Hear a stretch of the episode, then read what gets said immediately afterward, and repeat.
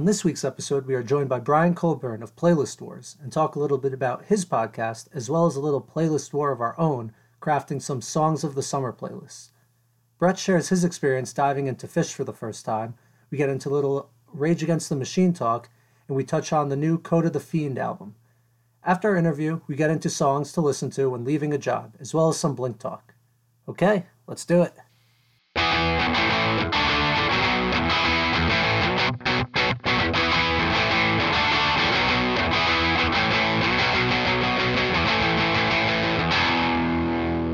Right, we're here, July 14th. Dog Hot days of in my summer. house. Oh, yeah.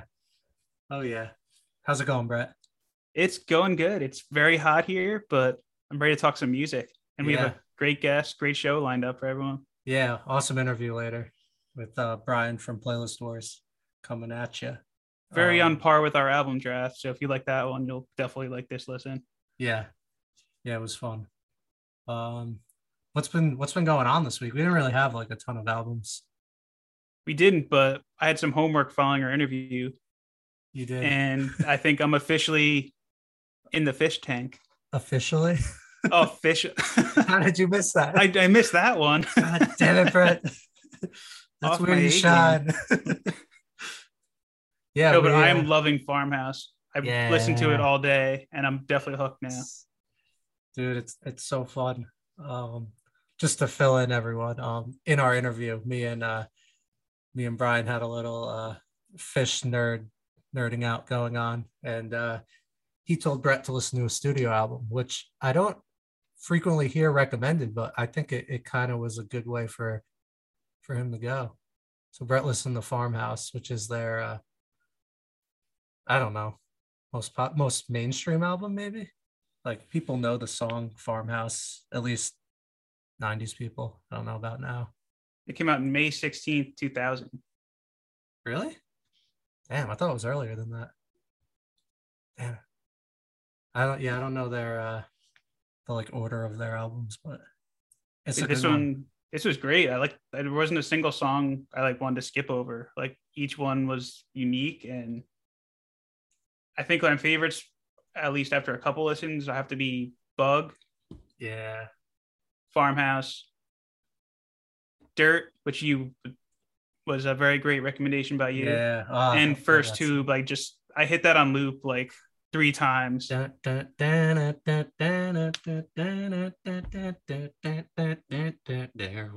sorry i had to finish the riff it went on a little longer it's so good though like how many of these songs are like live staples or does it dude or does every set list just vary so much literally all of them um, okay um, there's not a song on here I haven't heard live except maybe Sleep.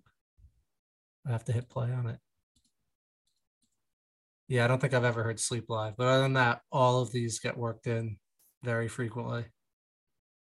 Sand is such a good one too. Even in law Josie Wales, like that was like like my blood pressure got up a little point at some my blood pressure got worked up at some point today, which I won't get into. But the in-law Josie Wales brought it back down. Because it was just such a great listen, and like they're just clearly great musicians. So Yeah.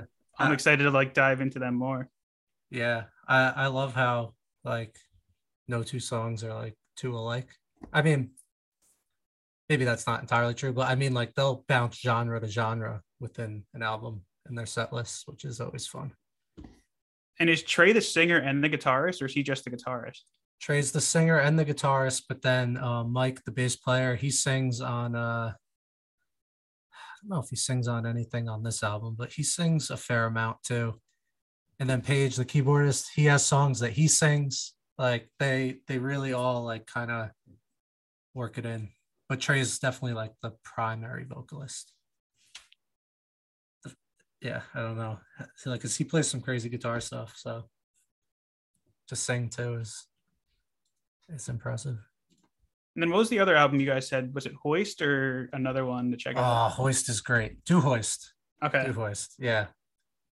I saw there's Yeah. a lot from like Billy Breathes in the top 10 on Spotify. Billy Breathes is awesome too. There's really like, They're all good. yeah, some of the newer ones will have songs that I don't love every song, but the older stuff like Hoist and Billy Breathes would have been my next two, and Picture of Nectar's cool, but that's a maybe a little weirder.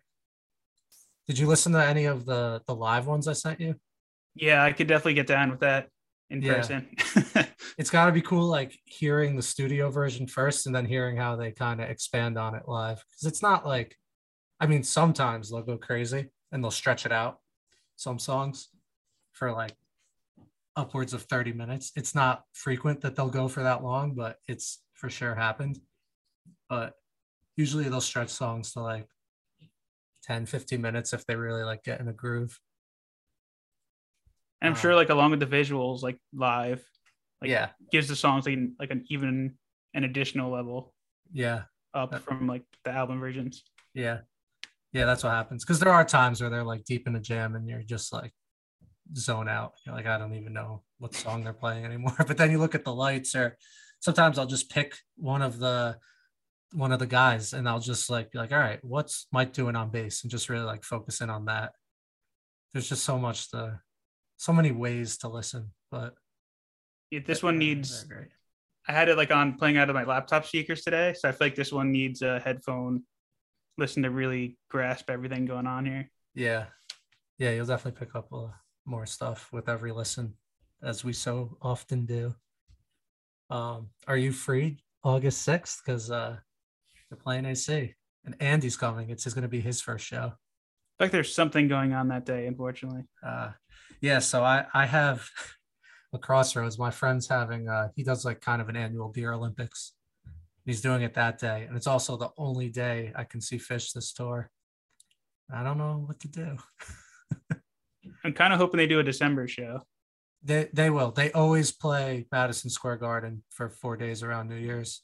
Sometimes they do it in Miami, but like 90% of the time, I want to say, especially now that they're older, they all live in or around New York. So those shows are very easy for them. They don't have to travel and they have families. So I need to go. they also just announced uh, uh, Riviera shows in like Mexico. That's pretty cool. Yeah, It's like I could see like if you're like an older person with like good job and stuff, and you and your wife are into it, like let's make a vacation out of it and get to see Phish too. Like it's pretty cool. Last time they did it, um, uh, who was there? Uh, I'm blanking. Um, Dave Matthews was there, and he just like came out and they did some random Dave Matthews songs, and he did some Phish songs with them. I was looking. They do a lot of covers live too. Yeah. Yeah, a lot of covers. Not not all the time, but they work in a lot. Like they do a Loving Cup cover by Rolling Stones, which is great. They do a lot of Talking Heads. They do like Psycho Killer and Cities.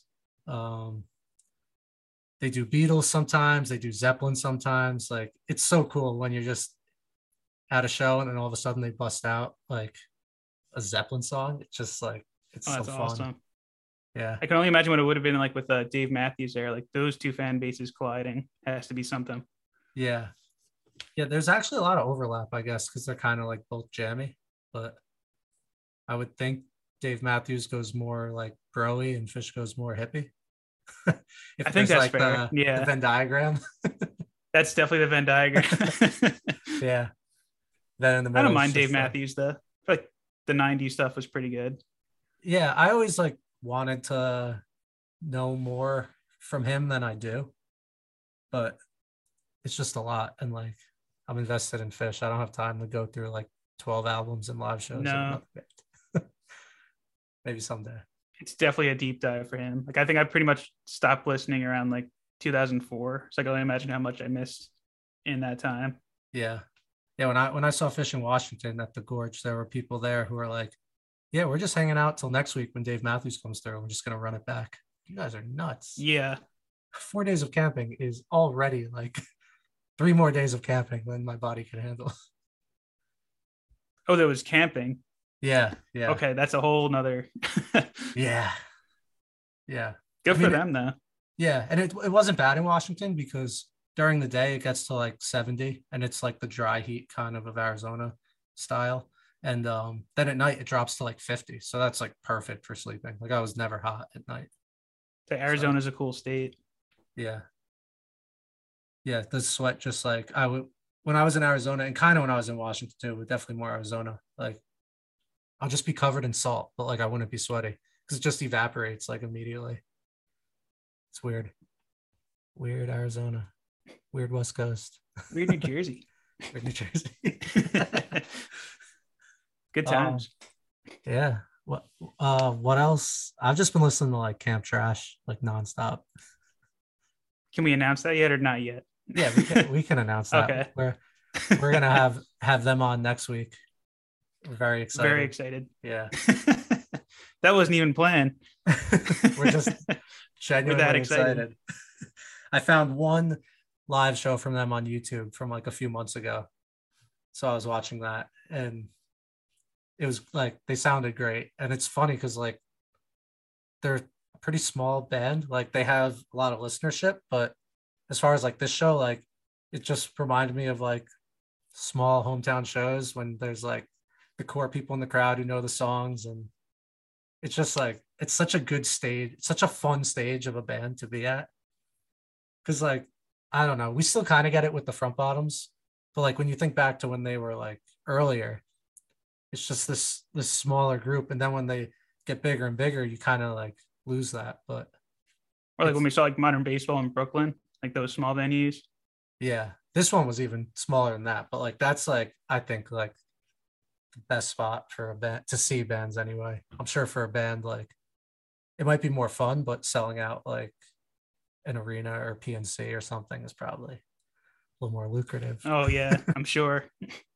that's like doesn't like don't or didn't foo fighters randomly just like do shows in really small venues just because they miss it They did a he did that documentary, Dave Grohl, on uh like bands touring in vans.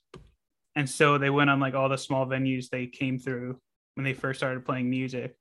They They played like these really there? tiny club. Yeah. what So, like they played all these tiny clubs across the country. that's sick i remember there was one video going around a few years ago of them just like playing like a pizza joint Yep. Imagine just getting getting a slice and Dave Grohl And starts just there. like ribbing. My hero starts playing. I would have to order a second slice, make myself comfortable. Or get a chicken parm hero. Ooh, yeah, really get crazy. There goes your hero. uh, well done, as always. Also, Rage Um, Against the Machine is back this week. Yeah, I've now I'm sad I'm not seeing them on this tour. I still might be. My uh, one of my good friends is like, he's not like a huge music fan, but Rage is like his band. Like he's almost the reason I know them as well as I do because they're always on in his car since we were in high school. Like, just loves Rage. So he was telling me the other day, he's like, I gotta, I have to see them. I I can't miss them. So I was I was looking it up, dude. so they're playing like four, at least four nights at the Garden. Floor seats are like seven hundred dollars if you want to be in GA, and then the one hundreds are still like four hundred plus, and then if you sit in the two hundreds, it's like buck twenty five, which is that's reasonable for Rage Against the Machine, I think. It's just like I'd love to be on the floor for them because they're a rage band. Oh you know? yeah. it's just crazy how expensive tickets are now, like with everything going on. It's like absurd. Yeah, and I can't even tell. Like, I don't even know anymore. Like, is it the band doing it? Is it Ticketmaster doing it? Are they resell? Like, I just don't know, and it almost doesn't matter because it's like the price is the price. But I'm blaming Ticketmaster because their fees are what makes it like unreasonable. yeah, yeah. But these were like floor seats six fifty, not even with fees. So like, how? Man, I don't know, But it's probably like two hundred dollars in fees knowing Ticketmaster. I, wanted to surprise him. Like, if it was like maybe two hundred for floor seats, like, it's still like a lot, but it's For Rage, why not? it's doable. It's something that you can like kind of talk yourself into. But a thousand dollars. I don't live that life. I would love to, but it's not happening. Someday. Yeah. Yeah. Any sponsors out there? Sling those mattresses and me undies or whatever people do on podcasts. but yeah, I love all these headlines. And I I don't know if this is real or if this is just the headlines. they're like all these people who are like, oh, Rage Against the Machine, too polit. Like, when did they become so political? And I feel Have like, you listened to Rage Against the Machine? yeah, I just think there's no way people are actually saying that. I almost feel like they nitpick like a few tweets and then write an article about it. Like, are people really out there upset about Rage Against the Machine having political views? yeah, like, do you like really ignore the lyrics that much? Like when you listen to them, I like I know like they're phenomenal instrumentally, but you have to you know what words you're screaming along with Zack de la Rocha. Like, Yeah. There's a there's a tweet that goes around and it, it's like years old now. But someone said some someone was criticizing them for being political and Tom Morello was like it doesn't it doesn't take someone with a degree from Harvard in political science to like have to analyze politics, but I happen to have a political science degree from Harvard. so screw you. he's the man, Tom Morello. yeah. Yeah, he rips. I'm listening to them this week. I went back to Renegade because I feel like that's like the one Rage album I don't know front to back. It's like mostly covers, but it's phenomenal. uh yeah i i definitely don't know that one as well as um like battle for los angeles and that evil empire or like the the heavy hitters They don't miss. They're another one of those bands. Like Playlist Wars had a good tweet last week. They're like, "What band do you know that consistently puts out better records than the one they put out before?" And it was a really tough question. Like my answer was Pup I feel like they're still getting better. But I think I- Rage fits that answer too. yeah i think i could throw rise against in there i don't That was my other one in my tweet. Like, I was like, or Rise Against. yeah silverstein flirts the line silverstein always puts out good albums i just don't know if it's always like my favorite when they put out a new album Yeah, that's a good way to put it. but it goes back to our consistency talk from last week. Um, yeah, there wasn't too much this week. There's this uh, I sent you uh Kota the Fiend, this uh Brooklyn Brooklyn rapper. And Which um, thank you for sending that to me because I feel like I've been really slacking in rap this year, and this is probably the favorite my favorite rap album I've heard this year so It's- far. it's really cool. Like the the jazz influence and just like the the like array of different instrumentals on it. Like there's a interlude that's got ukulele going, and then there's this one song, um, uh, "Empty Cup," and it's kind of sounds like the Thugz Mansion guitar riff. I don't know if you made it that far. It does, yeah. It's like I mean, it's got to be intentional because it's pretty much like exactly like the Thugz Mansion guitar riff, but it's just a little different.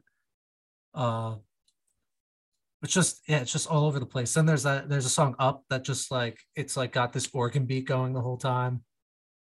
Um Jumpman has like a cello part and this like there's like this high pitched noise. I don't know what does it. It's gotta just be some sort of like synthesizer, but it's that like kind of G funk sound. I don't know. I just I was really like impressed with the instrumentals. And the rapping's good too. But It is really good. It reminded me like the first time I heard like Chance the Rapper's coloring book. Like I feel like it's very much on that level. Yeah, I, I had the same thought with Chance, and my I was texting my cousin. He also brought up Chance. It's definitely kind of has that that vibe to it for sure. Like Chance has definitely like kind of had some hiccups since with his albums. Like I feel like people hated his last one. Yeah, when it it out, and he's wasn't- like kind of revered as he was when Coloring Book was out, but I still think he's a good rapper. yeah. Is that the one that had like same drugs? Because that song was pretty good. I think it's like the one where he's holding like the clear. CD on the cover. Oh, I'm thinking of coloring book. Clear CD. Oh, the big day. That's it. Yeah. I don't. I'm not even like super familiar with this one. I think it's like obnoxiously long too. It's like yeah, an hour and a half or something. 22 tracks with like no. There's one skit. Yeah, that that's a little heavy. But yeah, it was nice to kind of just like mix it up a little. Listen to so much rock, but you get any Mac Miller vibes too? Yeah, yeah, a little bit. Um, I Like forget. late Mac? I forget what song, but yeah, yeah, just with like his like uh lyrical delivery Yep. kind of reminded That's exactly what I was thinking. Yeah, I I think I'll uh go back to this one, dig into it more. Especially as like the summer seems to be kind of slow with releases. I mean, like we were talking about before, we have Senses Fail this week, which I'm excited for, but I'm also not sure what to expect because I feel like there's no telling with Senses Fail anymore. But Yeah, they can It really should be go in any direction. I didn't listen to the single either, so no, I didn't either. Hey, welcome to the club. someone sent it to me. I did not listen. I wasn't necessarily deliberate, but I didn't listen. So we can we'll uh, Clean slate together. then on Friday Yeah, it comes out. yeah. And then there was um so Tiny Moving Parts is coming out with an album, and Ooh, I didn't do a ton of research here on what happened, but it was available on iTunes for like five days, and now it's gone. oh, I gotta look. Yeah, so like something happened where it got released early. I don't know the whole story, and now it's off. I'm not even sure what the release date is anymore. But it's just funny like how that happened. And if you're like a diehard fan and you got it, you're probably pretty psyched. What's a self-titled album? Ooh, that's I always feel like you put out a self-titled album like three or four albums in, you're making a statement. No, last one was Breathe too. Breathe. Yeah, they don't. I I fell off them a little bit, but not in any fault of like them. I just I just kind of like fell off, but like Pleasant Living was my my jam. Oh, Celebrate yeah. was so good. Um, That's when we saw them like open up for modern baseball. Yeah, and then like their first one, "This Couch Is Long," and was it full of friendship? Yeah, yeah. That one. That guitar playing is just dude, it's so noodly. I love it. big sucker for noodly. Like it's so great. He like he plays this really cool like fe- semi hollow Fender, and he always has like a capo somewhere on it, and he just he rips. I I work with a guy because we have a Minnesota office, and he's like legit friends with them. So maybe we can try and work something out when this album comes out. See if we can get him on. He sent me an album That early once awesome. from them. He's like, oh, I have the demos. Like I was in their basement when they were working on it, and he sent me a few songs. It's pretty cool. Yeah, those guys are awesome. I just I have no idea. It's weird that they don't have a I don't see Actual- a release date. yeah. This says July 8th, but that that happened. Is that when it went up and they took it down? Yeah, I guess so. Yeah, well, we'll just have to wait, wait and see. Maybe it'll be this Friday. We could get two for next week. I'm all for some new tiny moving parts. Yeah. Um. Although, yeah, like you said, I don't know if it's gonna hit like uh, Pleasant Living and Celebrate. Celebrate was really good too. Yeah. Yeah. So, oh man, I forgot about this album. I listened to the shit out of this album. Happy birthday, great song. Headache. Headache, Common Cold. Uh, they're a great band. Uh, yeah, I'm excited. I wish I was on top of things when the album leaked. It'd been fun to listen to. You were slacking there. I know. What am I doing? Yeah. I don't use iTunes. That's my problem. That's where it leaked on. Um, you want to throw it to our interview and we can uh let the people hear from Brian? Yeah, let's do it. People All think right, people are gonna have a good time with this one, and we'll probably definitely judge our summer playlist. But hey, to each their own. Yeah, yeah, we have fun with it. There was very broad rules, so it was easy to go crazy. All right. I may or may not have picked a boy band for one, so you'll have to listen to find out. All right, we'll throw it there and we'll see you on the other side.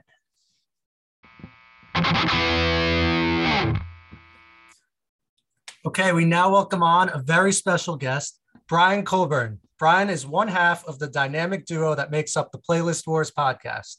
Whether it's crafting a playlist from a band's entire discography, one album, a specific era, or anything in between, Brian and his co host Alex Gomez have done it. Playlist Wars can be found anywhere you can listen to podcasts, and they also have a Patreon with extra goodies.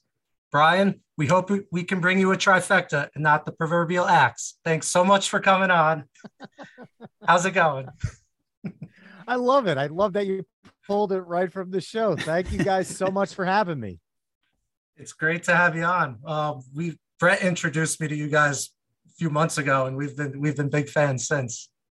Oh, I appreciate that. We've been doing this for a little over a year now, and to say that we're shocked at the uh, way the show is taken off over the last year and a half would be the understatement of the century. So you, you have a broadcasting history because this isn't your first podcast, if I did my research nope. correctly. That's absolutely right. I ran a show with one of my good friends called Tune Styles. We did it for about three and a half years. And that was basically a, an interview program mixed in with some topics and some some debates and stuff like that. But it was a little bit more sporadic of a show. We would do it when we had time. And he ended up having to move for his full-time career. And when he did, he says we need to take a break from it. And at that point, I was getting so into podcasting for a hobby. I'm like, I can't take a break. I've got this other idea. And Gomez, who's my best friend of 30 something years, had been saying to me, I want to start a podcast. Can you help me get one off the ground so I could, you know, podcast? I'm, I'm into it. And I said, Well, what do you want to do? And he goes, I have no idea. So I pitched him the idea of Playlist Wars. And the following Tuesday, we just started recording. And that's it's the way it's been ever since. So you how did that idea yeah. like come about? Playlist Wars. I'm oh, sorry, Nick, I cut you off. There. No, it's honest, what I was going to ask Honestly, uh, on Tune Styles, we would have these discussions, and we kept kind of shifting the show's format into was it a interview program? Was it a music commentary? Was it debate? It, it kind of had no focus. And that was kind of the beauty of it because a turnstile keeps spinning and it, it it's it's constantly evolving and that's where tune styles came from was a play on billy joel's turnstiles album name and it was basically a rotating list of topics that we would talk about whether it was an interview whether it was discussion whether it was debate and i felt that the show might have improved if we kind of honed in on one that we really liked and this was the topic i started pitching about I don't know, two to three weeks before the show kind of dissolved because he got his job offer down south. So I pitched the idea to Gomez and said, this would be it. This is the show week by week. And then the only difference would be we would do a results show every, at the time, we had no idea how many episodes. It took us through the first 20 when people started getting mad. And they're like, we need results, man. So we said, okay, every 10 episodes it is moving forward. And that's kind of how it evolved. And the show dynamics have changed over the year and a half. Where at first we were just kind of talking about why we picked the song. And over the year and a half, we started bringing in a little bit of the history of the song, some of the Billboard rankings, cover songs ideas. And Gomez, who is more of a casual music fan, where I'm psychotic about it, he's more casual. However, he's psychotic about music and video games. He's all in on I'm sorry, he's movies and video games, I should say, where he's just a nerd that loves looking up music, but he loves finding songs that have appeared in movies he likes or in video games he likes. So that's his niche. Mine is the pure music based. Half the times he talks about movies, I've never seen them because I'm too busy listening to music. And yeah, so that's a kind of a very long winded answer to your question. I apologize about that. No, it's great. Uh, I love the history, and it's a great like dynamic you guys have. Because if you just had two intense music nerds going in on the deep cuts, you're now alienating maybe half your listener base. So that it works pretty well. Very, very true, and that is, I think, why the dynamic actually works. Because sometimes I'll put together a playlist, and as soon as we hit stop on the recording, I'll just look at Gomez and be like, "You won." and he goes, "How do you know?" I said, "Because." you had the right amount of 80s. And I don't want to spoil what episode I'm talking about because we just released our latest results episode, but this was recent. And as soon as we hit stop, I said, You won this one, hands down. You picked the most songs from the 80s, and there's no way my deeper cuts are going to stand a chance. And I was right. I didn't want to be right, but I was right. you just knew pretty much. you know, but the thing is, there's episodes where we'll finish and I'll be like, man, my playlist just, I did not nail that one at all. And then I'll win the episode and I'll legitimately be shocked because people resonated with what I felt was either a discombobulated or maybe disjointed playlist because hindsight is always 2020. And our guests come on the show and they only have to do it once. Gomez and I every week are putting out a new episode. So the focus is constantly shifting. So whereas we don't have two months to prepare because we schedule so far in advance, people would give them notice. So they have two months to get their playlist ready. And I have one week and I'm scrambling through somebody's discography going, eh, maybe I like, and, and then I get into it. And then for that week, I've listened to these albums five, six times each. And at the end, I kind of just go with my gut. Sometimes it's great, sometimes it's not. And I think the beauty in it lies in the fact that we're giving the guests more time because that gives them a better shot of coming into a show where they're the unknown third person to whereas I don't want to say Gomez and I have quote unquote fan bases, but we always know that there's certain people that no matter what we go with, we think musically with them. And we know their thought process. So when I pick certain songs, I'm like, man, I know I'm going to get this vote for this one. and Gomez knows the same thing where the guest comes in, he doesn't necessarily know where the other playlisters land. So to give them more time, I feel like evens the playing field. So that way it's a fair competition. I use quote marks because at the end of the day, really, it's just our opinions and they're all subjective. None of the three of us are right. None of the three of us are wrong. It's just a fun chance to have an open dialogue about these songs. Yeah. And it's very fun to listen to. I know we, we did a, a pop punk draft with some friends a few weeks ago. And um, maybe a few days after it aired, I'm sitting around at work thinking, man, I should have picked this album. I forgot about this. And it just sticks with you. I, I love the all the tidbits you guys add because it's not just I pick this album, then you move on to the next one. Does does a lot of you do a lot of research? How much is kind of off the cuff versus like when you talk album sales? Do you you can't know all that off the top of your head, right? no, no, no, no, no. I, I mean, I wish I did. If it was my full time job, I would make it that point to learn all those tidbits. But I look up the album stats, I look up the Billboard rankings, I go to billboard.com and I search the songs, cover songs, because I talk about those a lot on the show. Nine times out of 10, they're from, I have several thousand cover songs that I've ripped from my ridiculous CD collection over the years on a playlist. So most times they come from that. One time out of 10, I'll be researching and be like, wait a minute, this person did a cover song, and I'll have to like go down that rabbit hole. But the cover songs for me are off the top of my head, whereas the details about chart rankings and stuff, I wish I knew, but I put the time in so that way I'm not just saying, hey, I picked this song, it's good because that could get very repetitive. So to be able to have kind of some talking points and some fun facts about the song that hell, especially if I didn't know it going in, I'm guessing maybe some of the other playlisters didn't. So if I found something interesting or fascinating about a song, my hope is that the people listening do too. And Nick, to piggyback off that, I think like one of the most fascinating things about the show is like not only do you give like the fun facts about the songs, but like your show has like a ton of heart in it. Like you guys give personal stories that like really drives home like what people love about music and what make like why a certain song makes them feel a certain way.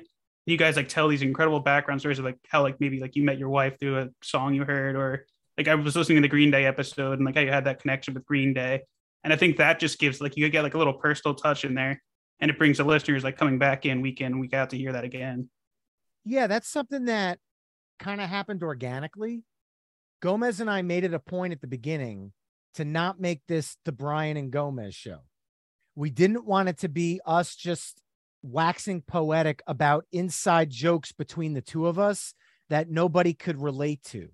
However, when we do tell personal stories, we make sure to explain them so that way anybody can relate. Because there are certain times that him and I have stories together where we'll bring up a friend of ours and we'll explain who that friend is and why it's important to the song. So that way anybody listening kind of understands. But like the Green Day, to me, that's something where it was one of the first things I did was ask my wife to a Green Day concert. and we had just met and you know 4 weeks later she's coming down from New Hampshire to go see Green Day and Blink 182 with me. So to, to not talk about it, that on the Green Day episode felt like it would be very anticlimactic and not real of who where these songs really relate to me. Because at the end of the day, one thing that has been one of our Achilles heels is people assume because of our name being playlist wars that people are going to come on and we're legitimately going to argue and fight over the songs, calling each other out, saying this song sucks, saying you're an idiot for picking this song. We that's kind of the opposite of what we do. Every topic we pick is something that both Gomez and I agree is something we enjoy. For Gomez, because I'm the music nerd, sometimes I'm pitching bands to him and he'll, he'll say, Let me go down that rabbit hole. Let me listen. Because if I don't like it, I don't want to go into a show half assed. So Eric Church was one of the first ones. I'm like, dude, I really want to do an Eric Church episode. He goes, I don't know a thing about him. Let me listen. Two days later, he came back. He goes, I'll do Eric Church. I'm digging this stuff. And he came out with 10 songs and beat the rest of the panel. And that's been his like Cinderella story since episode two. But at the end of the day, he still had the high, the kind of the I don't know what the word would be, but the spidey sense to hone in on what songs people would resonate the most as an Eric Church newbie, and that played out in his favor. So it has to be a topic we like. And if somebody picks a song that we don't like, we could say, hey, we're not a fan of that song, but we're never going to trash the other person or make fun of them and make it like uh, this thing where everyone's arguing over the songs. That's not what it's about because it's celebrating these songs. Because at the end of the day, people's votes on our playlists are just as subjective as our putting together the playlists. So it's opinions of opinions. And it's kind of this weird mm-hmm. circle. So the one thing we wanted to make sure the show never became was an argument that it stuck with the fact that we'll light-heartedly joke with each other and have a little fun at the sake of certain songs or at the sake of each other, but it's all done in good fun and never maliciously. And I think explaining that to people sometimes makes them raise an eyebrow at first, but that's truly how we think the show is succeeding because when people come on, they say, wow, we were expecting a battle. And I said, no, it, it's, it, it's kind of tongue in cheek playlist wars and the battle of, because at the end of the day, we're not really arguing about it because we know their subjective opinions. We love the artist but if we don't resonate with a song and you res, let's say Brett, you chose a song that didn't resonate with me, but I, I love the artist. I'm not going to trash you for that. Your story is going to be part of your pitch for why it should have been voted for. I'd have to sell and it Nick, to you. Yeah. yeah. Exactly. You got to sell it. And sometimes the stories win the show. Sometimes the stories lose the show. So you got to be very careful yeah, it, it's something I appreciate about your podcast is that positivity because it's something we kind of battle with here because we give our opinions on new albums, old albums, and if like for instance, I saw a band the other day that I've been seeing for a long time, and I didn't think they put on a great show, and it, I felt like shitty saying that this band didn't put on a good show because I don't want to bring that negativity, but I also want to be honest. And it's kind of, of this this battle of trying to to still be sincere without without just trashing other bands or people's art. That makes a hundred percent sense. And put it this way: on episode, I want to say it's five or six, the Battle of U2. I enjoy U2, but I'm not a mega fan. So when I put my playlist together, one of my top 10 songs, and I will go to my grave with this one because I truly believe it, is their cover of Christmas, Baby, Please Come Home from a very special Christmas album. Now, I see you both giggling. Oh no, I think it's a great Christmas song. yeah, but Gomez and Chris, our friend from high school, they lost it. They were cracking up. They thought I was trolling them.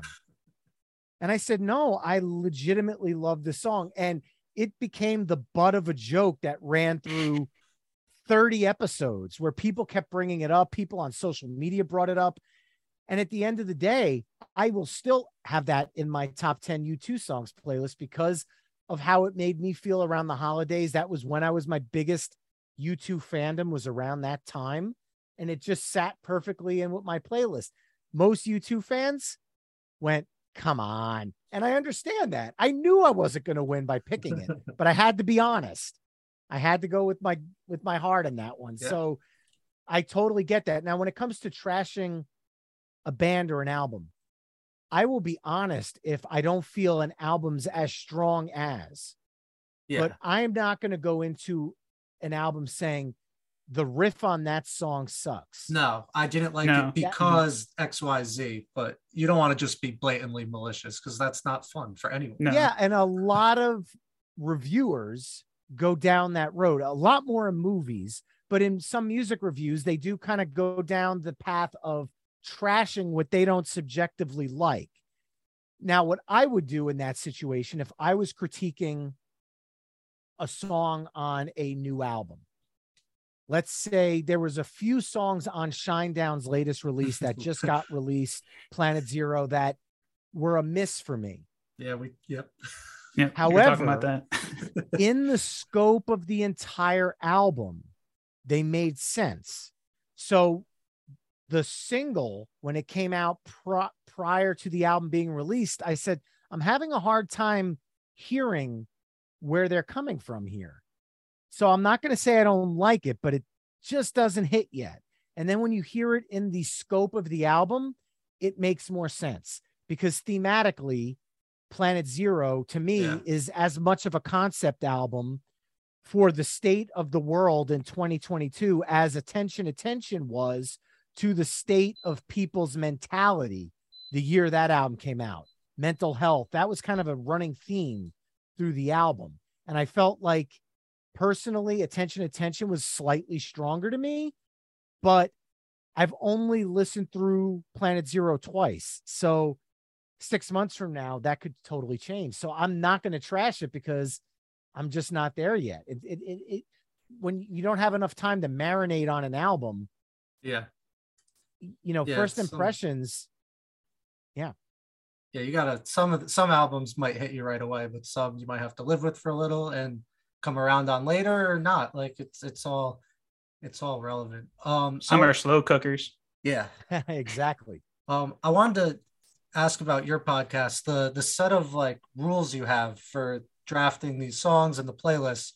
Where has they have they changed over the years? Was it always the idea of if multiple people pick the same song, we all discuss it at once? Like, because I like I love that. So, well, we yeah. did that from episode one because I think somewhere in episode one, the Battle of Metallica, we had the same song and somebody I don't remember who just said, "Oh, it's like a trifecta when the horses come in." We all got it, and we ran with it.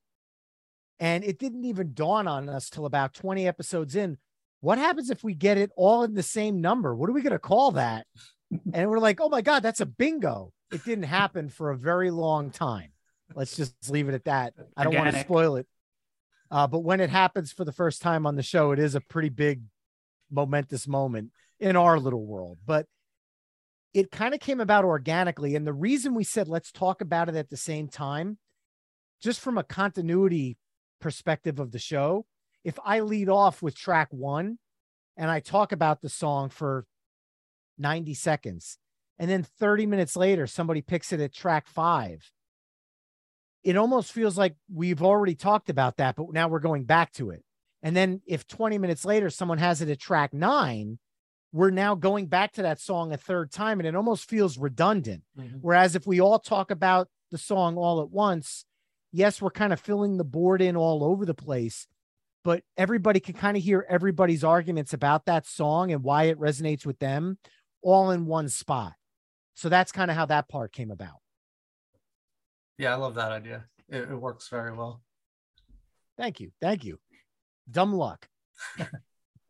And then Brian, like, where did the idea from, like, I guess to get the the audience involved? Because I feel like I listen to like a lot of podcasts, but none really involve the audience in a way that I feel that you guys do. Like when you're listening, like you're like pretty much you're writing down everyone's playlist. If you like, there's a B side that's picked and you never heard it before, you might like go back and listen to it before like you vote. So like, how did that all come together? Where like you knew you were going to leave this up to the audience and kind of bring them, make them a part of the show as well as like you guys. That was the goal from episode one to have voting and and have it be an opinion of opinions. That was one of like the bylines of the show at the beginning. And then we changed it to one topic, three playlists. You decide who's best. And that kind of sums up the show in less than 10 seconds. But we wanted to include people more than just voting. We didn't want it to be a one way conversation where we just said our piece and then people voted and that was the end of the discussion. Because from episode one, people started saying to us on social media, I don't know why you picked blank. I don't know why you opened with blank. I don't know why you closed with blank. So the conversation was there. And as a music nerd, I have to respond and kind of get into that discussion with people. So we started putting out the topics the week before we record. And then people chime in on Twitter.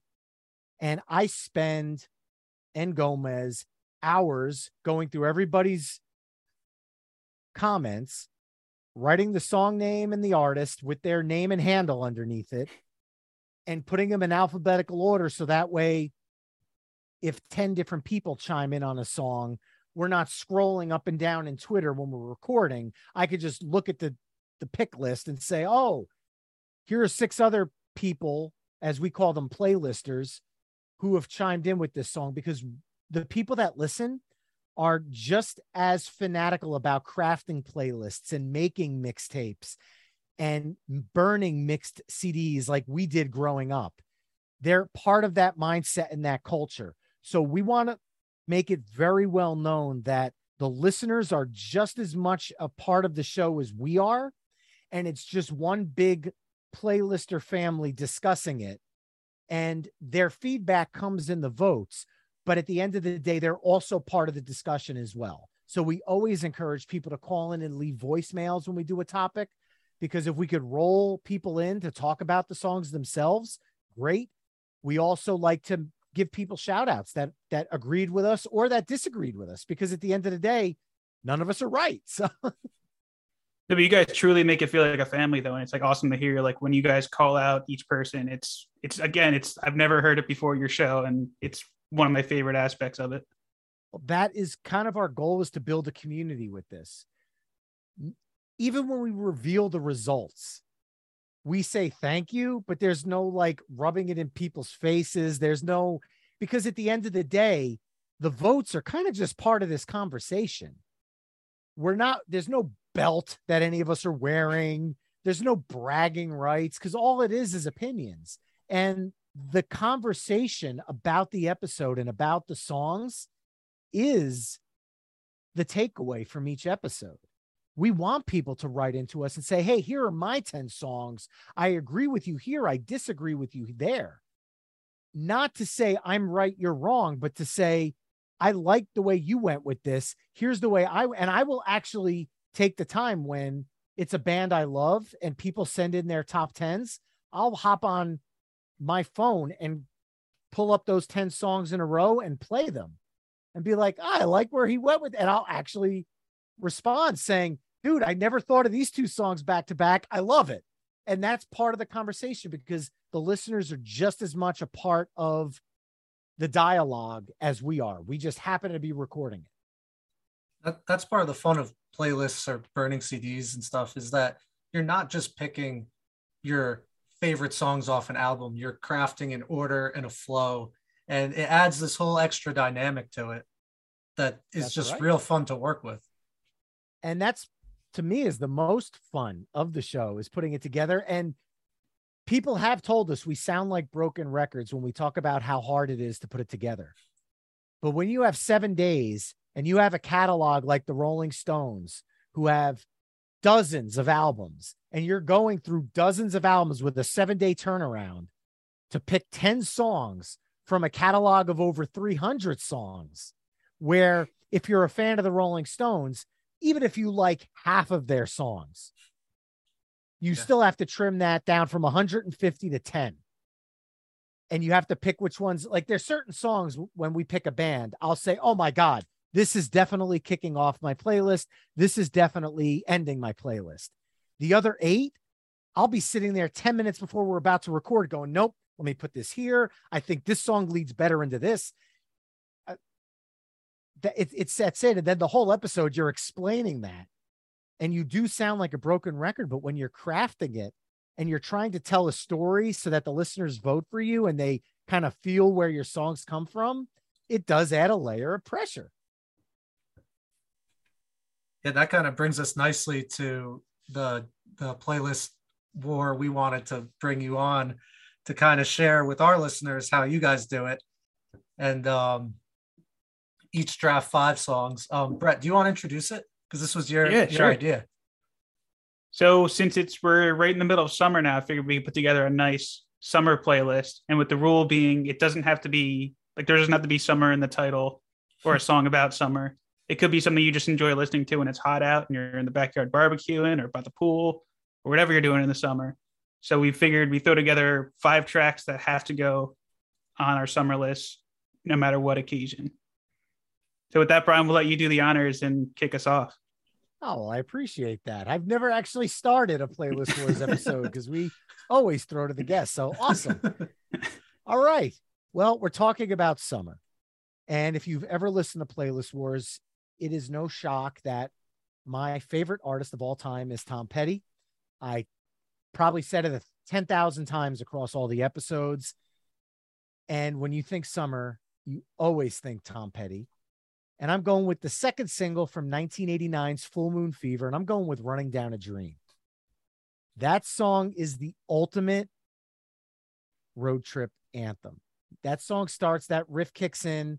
You want to put the top down on your convertible, roll the windows down, turn it up, sunglasses on, wind blowing in your hair, and Tom just walks you through it or runs you through it. Technically, I should say it's running down a dream. He's not moseying. Uh, the song reached number 23 on the Billboard US Hot 100, number one on the Billboard Album Rock Tracks chart. For me, this song also has a special place in my heart because when I went to Super Bowl 42, where the New York football giants beat the undefeated New England Patriots, Tom Petty was the halftime performer. So I got to see my favorite artist perform at one of the greatest days of my life as a Giants fan watching the David and Goliath story, he closed with this song. So to me, it instantly became one of my favorite Tom Petty songs just for that story alone. And a little fun fact about it if you own the CD, you got to listen to the CD in its entirety.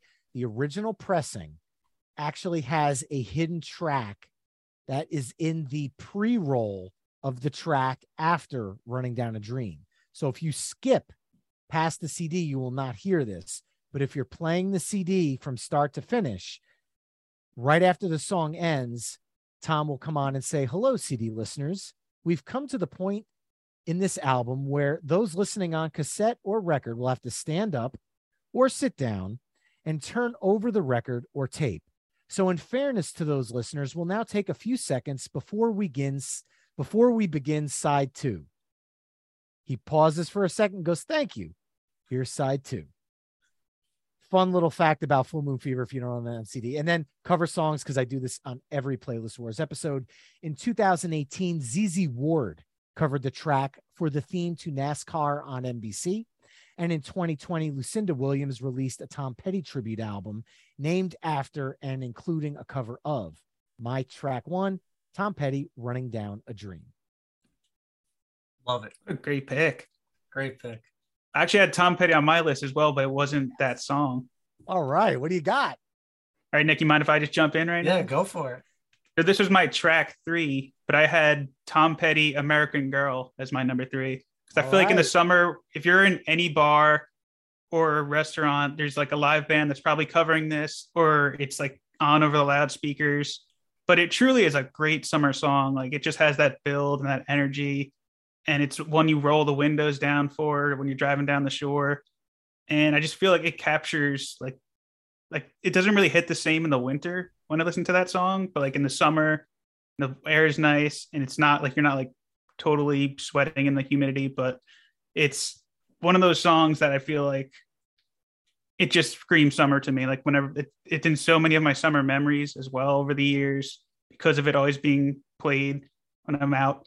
So Tom Petty, American Girl number three. It's easy for me to slot it in right there. Nice. Now I now I want to know. Do we have a trifecta? I'm sorry, I don't want to take this over. like it's it's No. it's ingrained in my memory. Do we have a trifecta? I'm sorry, we do not have a trifecta. oh, he gets the the, trifecta killing oh axe. man, I foreshadowed it and everything.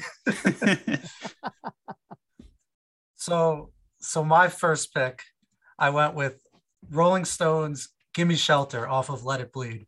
That Oh, yeah. that intro is just when I hear those those chords come in, I just know it's time to start cracking some beers and hanging out. It is just a fantastic build up song. I know the lyrics aren't necessarily the most upbeat in terms of what they're talking about, but that song just it just makes me want to get the party started. It just feels like summer's here. I love it. Oh my god! And coming from an album opener perspective, pure fire, pure fire. It's hard to beat. Oh Right? my god! Eh, honestly, in easily in my top three favorite Stone songs of all time. So Yeah. zero denying it. I just don't have any Rolling Stones on my list of endless bands to choose from. but I love that friggin' tune, man. That is a great pick. Yeah, it, it rips. It rips. So now I did not have Rolling Stones No- either. So no Stones? I'm not even like the huge like I'm more like Beatles, Pink Floyd, but that Gimme Shelter just resonates. Like I just Oh. love that song. It's It's a such- monster. yeah. I kick off so many playlists with that song. So it only felt right to, to put it here. if Gomez was here, he'd probably bring up one of the movies it's in because it, it's used exactly frequently in films. So, especially Martin Scorsese movies. Yeah. Yes. So pick two. We go back to Brian. You're you're Well, the expert Brett- here. Well, Brett, I don't think if I, I know I I didn't am do not what filling right, this yeah. in, but Br- shouldn't Brett be doing number one right now? Yep. That, Yeah, Tom yeah. Petty was my I number feel three. like I'm- right. I, I feel like I'm cheating you guys. I'm not filling in the brackets here. I'm just doing this from memory. So No, that you're No, right. no, you're, you're right. That was a good call. I got excited. Take it away, Brett. All right. So I have one out of left field here, but I feel like it's the perfect way to kick off a summer playlist. And I might get judged for this one, but I don't care. But I'm going with Len's, Steal My Sunshine. This song, you it's like dumping pop rocks and coke, shaking it up, taking the top off, and that's just a summer song, always and forever will be. So I have some fun facts here on this one. So this track was originally released as part of the Go soundtrack mhm. as it was released on June 22nd of 1999. Fun fact, there were a lot of songs from 1999 that almost made onto my list, so I had to kind of diversify it a little bit, but we'll touch more on that later. And this song went on to reach uh, number three on the US mainstream top 40, number nine on the Billboard Hot 100, and number seven on the US adult top 40. And fun fact with the loop in the song, that's actually uh, Andrea True Connection's More, More, More with that frequent doot doot doot doot that loops throughout the entire song. But like this one, I remember hearing it as a kid, and it just like it's so addictive, and it came out like right in the heat of summer, so it's always going to be on summer playlist. And I still love the song, even though they were a one-hit wonder. It's a good pick. I, ha- I had to throw it on to to pick up on it. I won't lie. But oh, you don't know that one? I know it now that I put it on. okay. It's definitely got those summer vibes for sure. I was gonna say there was no place you could go in the summer of 1999 and not you could go to a funeral in the summer of 1999 and that song was playing.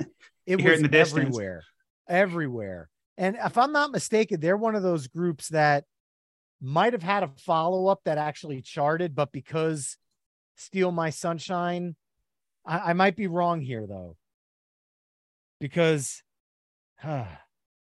I don't want to spend time researching it, but I almost feel like they had a song after that. And it's one of those Snow situations where everyone's like, oh, it's Informer. But then they don't realize Girl I've Been Hurt was another top 40 hit. and then they go, wait a minute, and then you go back and they listen to it and they go, oh my god, that was the hit. Like you don't even remember the that might be happening here. that might be ha- maybe I'm wrong. I might. And here's the other thing: I in no way, shape, or form. I always kind of give the thing. I will admit if I don't know something, and this one I don't know, but I want to say they had a follow. I just remember hearing this name for longer than "Steal My Sunshine," but I might totally be wrong. And no, it's not on my list. okay, that's my next question. It's not on my list either. All right, I'm on there. Yeah, yeah, it's okay though. That, Nothing that- wrong that with could- that. That yeah. could win you votes being on It's that. very island, true. So, all right. So I guess for my track two, then, if I'm doing this Yep. round table right. correctly, Yeah. obviously I had to go country somewhere in my playlist. And I'm going to do it right here and now. Third single from 2008's The Foundation. I'm going with Zac Brown Band's Toes. Reached number 25 on the US Billboard Hot 100, number one on the US Hot Country Songs chart. Honestly, and we talk about this a lot on the Battle of Zac Brown Band on that episode of Playlist Wars. Zac Brown Band is meant for summer. They are a summer music band. Most of their tours are during the summer. And let's be honest, sure, the lyrics are a little bit on the nose with the whole summer theme. I got my toes in the water, ass in the sand, not a worry in the world, cold beer in my hand. I mean, I'll be honest, if I had that option, I would be on my iPhone doing this episode just sitting there with the wa- ocean water in the background. And I'd be like, just mix it out of the recording or whatever. I, I think all three of us would be sitting on a beach right now if we could. And I love the vibe and feeling of that song. So I went with that for my track two. That's a great one. I kind of wish I put that. That might be an honorable mention for me. Now that you mention it. Yeah, that's a great pick, and it just that song reeks of summer. It, you, it's hard to to hang out, especially down the shore, and not not have that song pop on at some point. It always makes you I am happy when it's on too. Yeah, it's one of those songs makes you want to crack a beer. Definitely. Sensing a theme So- here. and and being I'm on an island for that song, what an island it is to be on because it's got my toes in the water and ass in the sand with my only pick of Zac Brown band. Life is good today. yes. okay, Brett. Number two. I do not have any Did- Zac Brown band. Is it me track two or you track two? I don't know. I threw off the order, and now I'm very. I was gonna say I think I think it's you right now.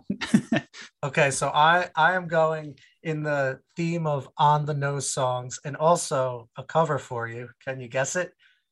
Don Henley original, but the Ataris version, Boys of Summer. Love this it. song when when me and my wife first started dating, she had this mix CD in her car and this song was on it and it just it takes me back to 2007, 2008 when we would be hanging out and um, the song has lasted since then. It's always on. We played it at our wedding.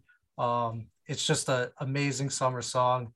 I love that it's a little faster than the original. Um, they replaced the Deadhead sticker with the Black Flag sticker in their lyrics, and um, I think it it peaked at number two on the rock charts. Uh, Linkin Park had it beat, but it's a fantastic song, fantastic cover, essential summer playlist song.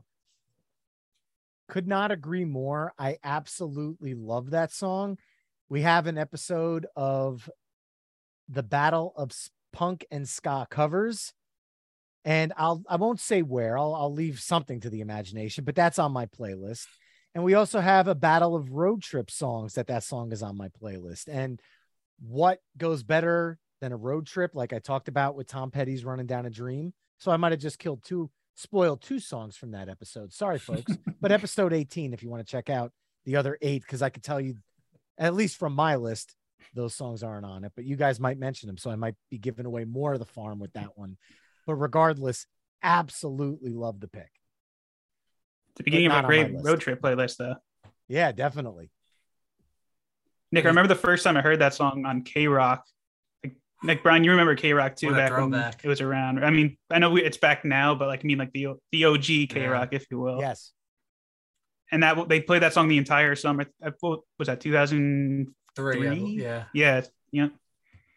I could I could like I kept listening to the radio all day long, just hoping they'd play it, like because this was before like Spotify and everything. So obviously, I went out and bought the CD after a while, but K Rock was my baby back then.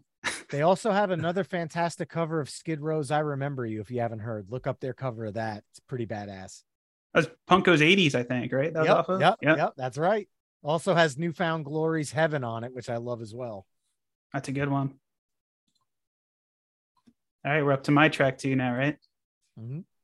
So I feel like I'd be doing my New Jersey heritage a disservice if I didn't mention this next artist, but I have to bring the boss in here. My track two is Bruce Springsteen's Born to Run. That song, it's his first top 40 hit, which I didn't know until I started doing some research on the song. It peaked at number 23 on the Billboard Hot 100. And it's just a song like you can just see like a summer night almost when it comes on. It's like you're like late at night, kind of like dealing with your thoughts or sit in the yard, we have a couple beers and like the torches are lit and you're kind of winding down from a barbecue. Like Born to Run, I feel like fits perfectly in that environment. And it's just, I can't get enough of the guitar in that song. And it just, if the guitar, if Summer was a guitar riff, I think I'd pick it to be Born to Run. Yep. Man, I feel like I should I should hand in my New Jersey card. I don't have the boss on my list. oh and I- no. I legit feel guilty about that. Like, man, that's a great pick. That is a fantastic pick. And obviously, at some point, we understand we're a New Jersey based show. So a boss episode is inevitable. Oh, of course. Um, but we're just kind of waiting on that one. Maybe a milestone episode, I think, for that. Or maybe we'll bring him on, the boss, you know, because we all know each other here in Jersey, right? Yeah. We're- well, call 'em well, up. loosely connected. Great pick, Brett. I, I don't I don't have any Bruce. All right. Is it back to Brian for track three? Yeah. Yes. Because Brett, you had Tom Petty, American Girl for track three. That's right. Yeah. All right. So for my track three, I guarantee nobody has it. If you do, we've just become best friends, like in Step Brothers. but the album's not even out yet. And I'm going with the latest single. This is my summer song for 2022. The latest single from the Interrupters called In the Mirror. Currently, my youngest daughter's favorite song. And after seeing the band last week at the Stone Pony, seeing her up on my wife's shoulders, singing along with every word of this song with her hand up in the air, losing her nine year old mind. It just, I, I, I welled up during the song. And it's a fun, happy, upbeat song that you just want to dance to. But I'm watching her sing all the words, just rocking out. And it just felt so great as a parent. I turn around, my older daughter is behind me singing along and dancing. So this song instantly, that memory is just burned in my head. And the Interrupters are up and coming. They're on Hellcat Records. Maybe in the mainstream. In the punk scene, they're very well known. Last year, they opened the Hella Mega Tour, which was Weezer, Fall Out Boy, and Green Day. The Interrupters were the opening band. So they got a lot of exposure. Their new album, Into the Wild, I think is what's going to break them mainstream. I really, really do. They're a brilliant blend of second wave ska and punk. The music is infectious. You want to sing along with every word. And this song, it's a little more pop leaning than some of their other stuff. But I think that's good because it's a gateway to get people that are not necessarily punk fans or two tone ska fans into that sound. And I think it's a great introduction. Uh, it right, it's on several Spotify playlists right now, as well as the new rock singles on iTunes Spotlight. So the album drops early August. I've been preaching praises to this band for months on social media. I would love to get them on sometime. I think they're going to be one of the ones to look out for in the next few years. So my track three is the Interrupters in the Mirror. Ska's not dead. I know what I'm deep diving at work tomorrow now. I can't wait to hear it because I've been telling so many people, and I'm sitting there when I give a recommendation to people, people don't realize when I send it, I don't mean like, hey, whenever you have a chance. I mean, like, I'm waiting for your response. What do you think? so now that you said that, tomorrow I'm going to be messaging you. Oh, I will definitely let Like, you know. what do you think? Where, where are we at? Interrupters. Give me 10. I can't wait to listen. It sounds like they're, I don't know how I haven't heard of them before. Like it sounds like everything like right up me and Nick's alley. Considering some of the songs you've talked about, I, I, I've, when people say I don't know the interrupters, I say think of Joan Jett singing for the English beat. And they have a documentary that's on YouTube eh, called This Is My Family. It's a concert from Tokyo, and she meets Joan Jett and explains how big of an influence Joan Jett is on her. And then when you listen to those songs and you put those two together, she's in no way, shape, or form an imitation of Joan Jett. She just, when I'm introducing it to somebody who doesn't know the band, I use that as like a here's somebody you know that you might be able to grasp onto to kind of entice you to check them out. Oh, and wow. the more people I could get to check out the interrupters right now, the better. I think they're gonna be that big one day. And they have the approval of Fall Out Boy, Weezer, and Green Day too, so that's even more ammo. Yeah, exactly, exactly. They're on the right path. Oh, that's great. We gotta keep an eye out for sure. Definitely gonna dive in tomorrow. All right, for my third pick, I am going with Memory by Sugarcult. Nice. Um, That's a good one. I remember being I must have just been just been in high school, maybe even still eighth grade, and me and my friend were digging through his older brother's CD collection. And by the grace of God, we pulled out palm trees and power lines. And I'm so glad we did because that album is perfect head to toe. And it just is such a fun song. It's it's a song that any cover band worth their salt of the 90s 2000s is gonna is gonna bring out at a show. So I, i'm still making memories with this song to this day and it just it makes me think of summer summers in lbi summers as a kid here. Um yeah Sugarcult can't go wrong with memory. It's a monster of a song. Having played in a new jersey cover band for many many years before I went out and started doing the acoustic thing I do now. Yes, every I think it's a law. I think you can't go into a bar like you're not playing memory, get out. You're you're fired. I mean, it, it's a staple. And I love the song. If you're a fan of the song, make sure to check out Punk Goes Acoustic, I think it is. There's yeah. an acoustic cover of Memory on there. It's tuned down a half a step, I think, or a full step, but it works so well acoustically. It's gorgeous. So highly suggest checking that one out. Sadly, didn't make my list, but one thousand percent, I understand why that would make a summer playlist. Yeah. That's amazing song. The kick drum comes in, and then you got that guitar riff, and it just uh, it's got a nice little solo in there. Nothing too crazy. It's just very well-rounded, fun song. And that album is so good. I still put that album on. Song was everywhere too when it came out. Mm-hmm. Yeah, it's a pop punk, pop punk monster. All right, we know right. my my track three was Tom Petty, American Girl, so we'll throw it to Brian for uh track four. Okay. Well, my track four now coming from a song from 2022. I wanted to go back a little bit, and by a little bit, I mean a lot of bit. And I'm going back to 1964 for a song written by Kenny Young and Arthur Resnick, but recorded and made famous by the Drifters and it's Under the Boardwalk. Reached number four on the Billboard US Hot 100. And in 2010, the song ranked number 489 on Rolling Stone's list of the 500 greatest songs of all time. We are from New Jersey, all three of us. The Jersey Shore is part of our lineage, if you want to call it that. And even though this song is not specifically about the Jersey Shore, I hear the song and my mind instantly is taken to Seaside Heights as a kid, to Wildwood as a kid. And in my teens and in my 20s, going down there with my now wife, the song just sits with me.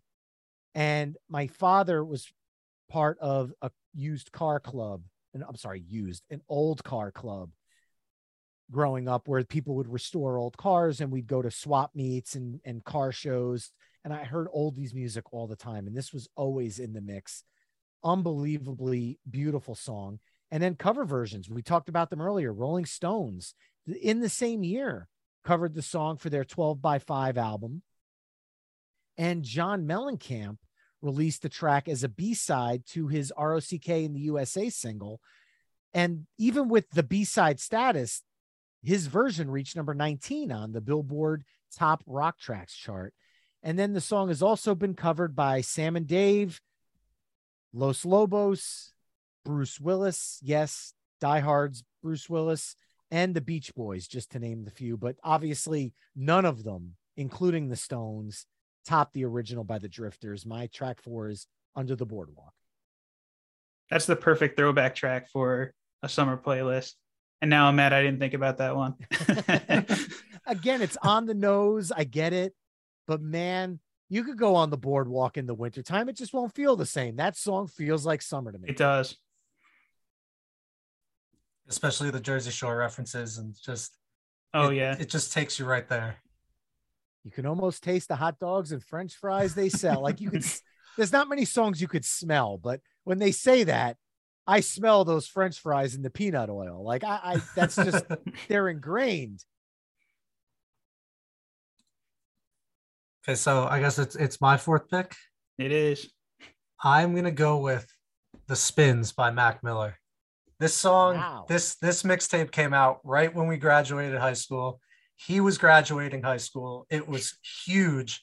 It it samples um, Empire of the Sun's Half Mast, and it's just this this upbeat kind of like synth part, and the song is just it's just him daydreaming about becoming rich and famous, which he would later go on to do and it's just an upbeat song by a kid with his whole life ahead of him us with the the summer ahead of us like it just feels free and i wanted to get a little a little hip hop on my playlist and who better to do it than mac so the spins pick It's a four fantastic pick. Excuse me. It's a fantastic pick. I have hip hop in my playlist. I just don't have that song. nice So that's all I'll say for now. Now I'm feeling bad. I forgot hip hop too. All these good ones. Well, that's what happens when it's broad. Like there's so many different ways you can go with it. Most which brings me to mine. Which, so I really didn't like this song for years, but it's grown on me over time, and it just this song just has such like a memory attached to it. Like I just hear this song and it takes me back in time, and I just see like summer camp as a kid and just summers like in my childhood. But this pick is LFO's Summer Girls. So it has like a whole different like feeling now. That like two of the members have passed away, Rich Cronin and Devin Lima. Uh, but it's still it's such of a time, and it still sounds great today somehow. And I think I just disrespected it at the time because it's like, oh, another boy band's out here. But no, like it's actually like, a really good song, surprisingly. Well, not surprisingly, it's again, it's all subjective. But the song dropped on June 29th, 1999, went on to peak at number three in the Billboard 100. And in 2019, Billboard actually ranked it as the 43rd greatest song of 1999. It was a huge song back then. It's really catchy. And fun fact Chinese food would actually make me sick because I have a peanut allergy. So I have that connection to it as well. Oh man, and I just talked about the French fries on the boardwalk. I know. It's like, oh no, I can't eat those. damn, I'm sorry, dude. it's messed up Canola oil we're good. that's a good Oh, pick man. that that song must have been on a now cd It, was. just feels it like a definitely now was. cd hit Yeah, it's a definite. I didn't go with any boy bands on mine, but look, anybody that says they're too cool to enjoy a couple of like to me, a good pop song is a good pop song. That's what it was. And I'm sorry, but the Backstreet Boys, New Kids on the Block, NSYNC, and then on the other side of the spectrum, the Spice Girls, they all had catchy pop songs. They did. I mean, at the end of the day, if you don't hear wannabe and you're not bobbing your head a little bit, I mean, there's nobody that like if someone says I'm too cool to like the Spice Girls, I'm like, come on. Zebrahead covered the Spice Girls. They rock. It's a great song. I'm sorry. So I totally get it. But my track five is a little bit of a different direction. What if you worked at a grocery store and heard Wannabe 10 times a day for a decade and now you hate it more than any other song? Is that uh, allowed? I think that I think I would any that could be any song. That could be the greatest song in the world. That could be tribute by Tenacious D. And he, no, no No. matter what song it is. we'll never hate the D. No, Wannabe, I, I passionately hate, and I stand by it. it's funny that you went to that one. We've brought it up many times. wow. Sorry, Spice Girls. I just can't. I respect it though. So it's only half the show. Nick, if you hate it show. though, look up Zebrahead's cover because I see you like pop punk in your playlist. yeah. Their cover is absolutely amazing. All right, Amazing. that could be my compromise. Yeah. but my wife wants to put on "Wannabe." I'll go to the Zebrahead cover. Dude, And then we both I, win. I'd be very curious what you think about it, considering how much you loathe the original. So Oh, so what, where are we at in the? How do you keep track of these when you do them? I keep them. I keep a document open and I'm typing them in at all times. But being we're only doing five, Yeah. I think I'm up now. Yep, you are. Right, Yeah, yeah. I'm keeping. I'm keeping my running doc over here. So. Okay, Brett's good. got it. Yeah. All right. So, like I said, I got one hip hop song and it's the last song of the night. So, I'm going back to 1991 for this one. I've talked about this song several times on Playlist Wars, and I'm going to say two words right now. When I say those two words, you're going to know exactly what song I'm t- talking about, hopefully. Or I'm going to really age and date myself and feel like a complete idiot for a second. So, drums, please. And I'm going with 1991's DJ Jazzy Jeff and the Fresh Prince, Summertime. Yes. Look, I'm not TMZ. I'm not a gossip magazine. I don't care what happened. I am not letting that situation take away from the 30 years of prior love that I have for this song. So I still have to represent it. The first time I heard it in 1991, I was a freshman in high school, and the song just, I'm like, I went out and bought the cassette single immediately. I'm like, I need this song in my life. And a decade later, when hip hop was in a different direction, that song every eh, that song would come on in the summer, and everybody would be like, "Leave that on." You know, at that point, it was Eminem and and Jay Z. So hip hop was in a totally different direction, but this song still hit. 2011, different version of hip hop. The song still hit. 2021, last summer, I put it on, and I'm still feeling it. It reached number one on the U.S. Hot R&B and Hip Hop Songs chart, as well as number four on the Hot 100, which is their highest charting single. Won them a Grammy Award. And in 2013, Rolling Stone magazine placed it at number nine in its best summer songs of all time. So I can't argue with that. It's in the name and it's awesome. So my last track, DJ Jazzy Jeff and the Fresh Prince, Summertime. What a closer. That's a great one. That is great closer. Great show growing up too. Oh yeah. Oh yeah. Still I haven't holds up. seen the new one though on NBC. I've heard good things. Oh, yeah, I forgot about that. I It remember. looks it serious, out. so that's why I've like been avoiding it. It's like I don't really want a dramatic telling of the Fresh Prince. Like I love like the the sitcom version. So Yeah, I like when Jazz gets thrown out the door. Yep. All right, so for my fifth pick, I might I might alienate myself here, but I had to put them on because they are my summer band.